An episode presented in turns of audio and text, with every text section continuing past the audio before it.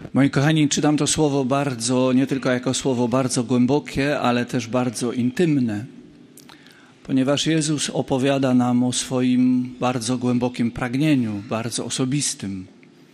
A o takich pragnieniach się nie mówi ludziom przypadkowym, takich, z którymi się nie ma relacji.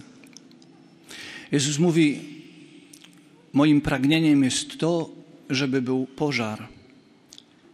To jest to pragnienie, dla którego przyszedłem na ziemię, dla którego stałem się człowiekiem, żeby był pożar, żeby był wielki ogień na ziemi. Ogień Ducha Świętego, ogień miłości.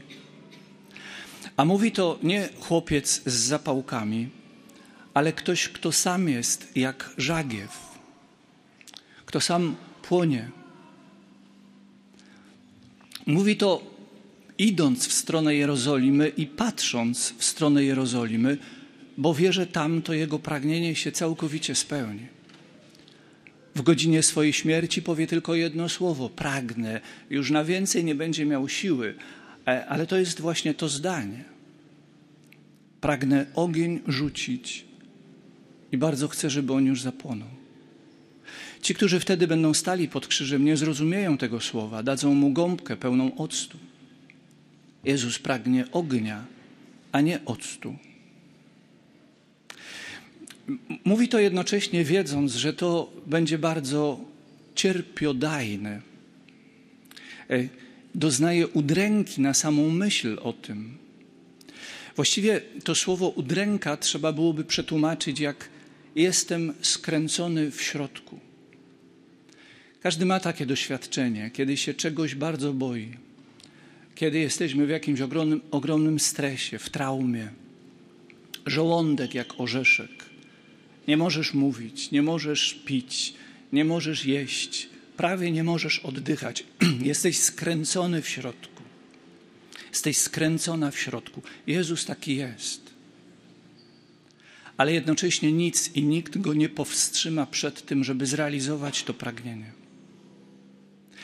Moi kochani, to wielkie pragnienie Jezusa aby ogień rzucić na ziemię, nie zrealizuje się, jeśli ognia nie będzie na tej Jego ziemi, którą jest Kościół. A to nie zrealizuje się, jeśli Jego ognia nie będzie na tej ziemi, którą jestem ja i Ty. Jan Paweł II się nie obrazi, jeżeli przy jego grobie zacytuję jego poprzednika, który papieżem był miesiąc, ale jeszcze zanim nim został, to pisał listy do wielkich postaci. I w jednym z nich jest tak. Bóg, który powinien zawładnąć naszym życiem, stał się przeciwnie jakąś niezmiernie odległą, zimną gwiazdą, na którą spogląda się tylko z rzadka. Ludziom wydaje się, że są religijni, gdyż chodzą do kościoła, ale poza nim pędzą życie takie same jak tylu innych, pełne drobnych lub większych oszustw niesprawiedliwości, grzechów przeciwko miłości. Życie pozbawione jakiejkolwiek koherencji. Życie pozbawione ognia. Jest tylko jeden sposób na to, by się zapalić. To się nie stanie przez dyskutowanie o ogniu, przez dyskutowanie o sposobach, w jaki się zapala ogień. Można to robić nawet miesiąc w Rzymie z papieżem ale od tego się nie zapali.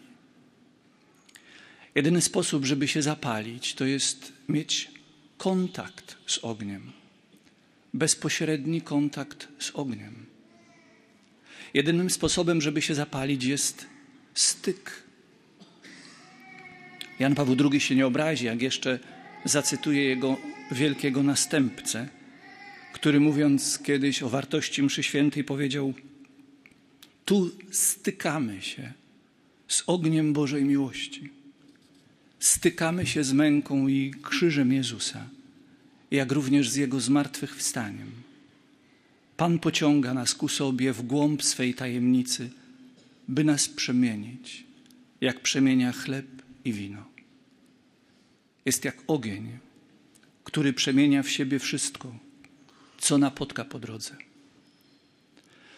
Boimy się tego. Zamiast styknięcia z ogniem wolimy, by, cytując papieża Franciszka, rzeczy zostały jak dawniej. Zamiast pokoju wolimy połowiczne uspokojenie. Zamiast jedności bardzo powierzchowną zgodę, która w istocie jest obojętnością. Pięcioro dalej jest w jednym domu, ale nie dlatego, że są jedno, ale dlatego, że im jest wszystko jedno. Musi być ogień. Święty Janie Pawle II, człowieku, który dałeś się zapalić, człowieku, który zrozumiałeś i przyjąłeś udręczone pragnienie Jezusa, człowieku, który pozwoliłeś Jezusowi ochrzcić Cię ogniem Ducha Świętego. Módl się za nami, byśmy nie byli zgaszeni.